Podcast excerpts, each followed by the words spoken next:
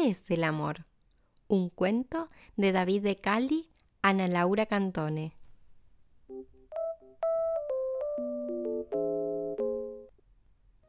¿Qué es el amor? A Emma le gustaría saberlo.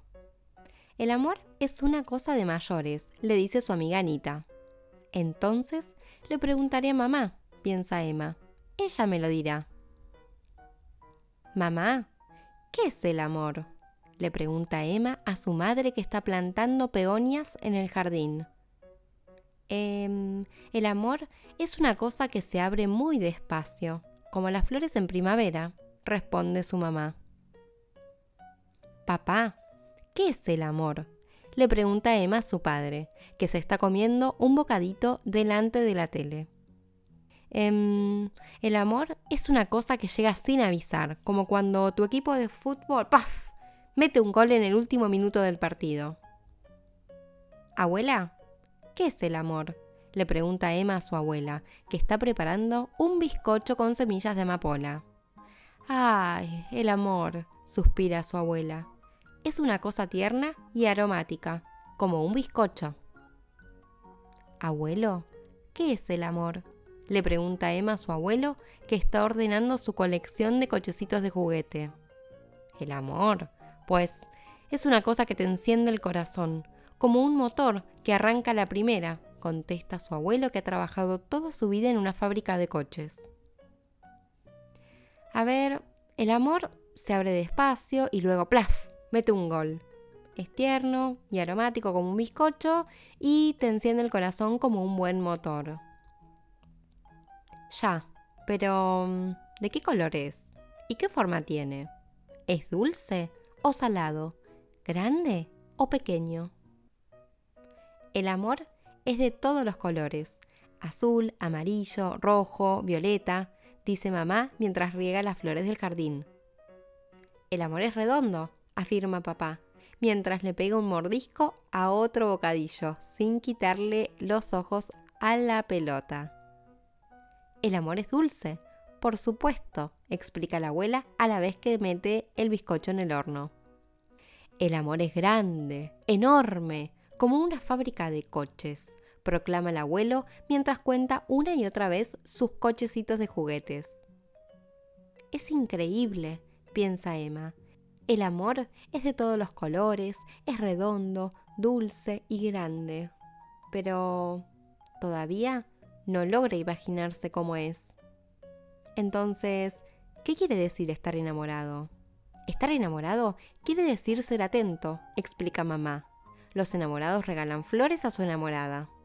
Estar enamorado quiere decir hacerlo todos juntos, le cuenta su papá. Ver partidos de fútbol y comprarse bocadillos. Estar enamorado, responde la abuela, significa repartirse un bizcocho por la mitad, si solo queda un pedacito. Estar enamorado es ir en coche por el campo con tu novia, dice el abuelo. Estar enamorado es complicadísimo, dice Emma. Hay que acordarse de un montón de cosas, regalar flores, ir a los partidos de fútbol y comprar bocadillos, comerse solamente la mitad del bizcocho e ir en coche por el campo. Pero no, no tienes que hacerlo todo a la vez, cielo, le explica mamá. No te preocupes, el amor vendrá por sí solo. Ya, pero a mí me gustaría verlo venir, piensa Emma. Entonces corta el bizcocho en dos y le da una mitad a su abuela. Se va al jardín a recoger flores para su mamá. Se sienta delante de la tele con su papá justo cuando ¡plaf! mete un gol increíble. Y luego le dibuja a su abuelo un precioso auto que avanza por un campo de girasoles.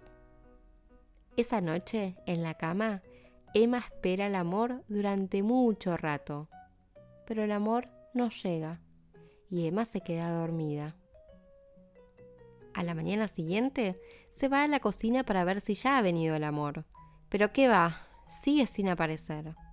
Mira por la ventana por si el amor estuviera de camino. Tampoco. No oye nada.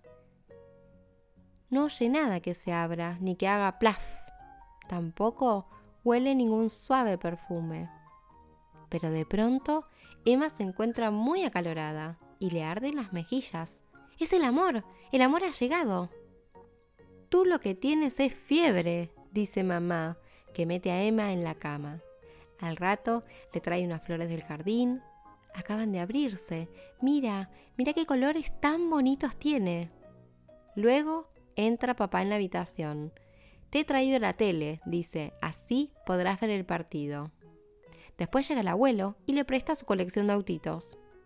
Y la abuela le da un buen trozo de bizcocho.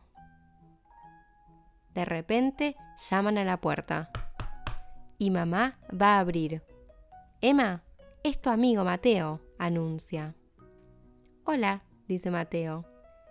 ¿Quieres un trozo de bizcocho? le ofrece Emma. Y Mateo, que no sabe nada del amor, lo acepta encantado. Y colorín colorado, este cuento ha terminado. Si quieres que te lo cuente otra vez, cierra los ojos y cuenta hasta tres.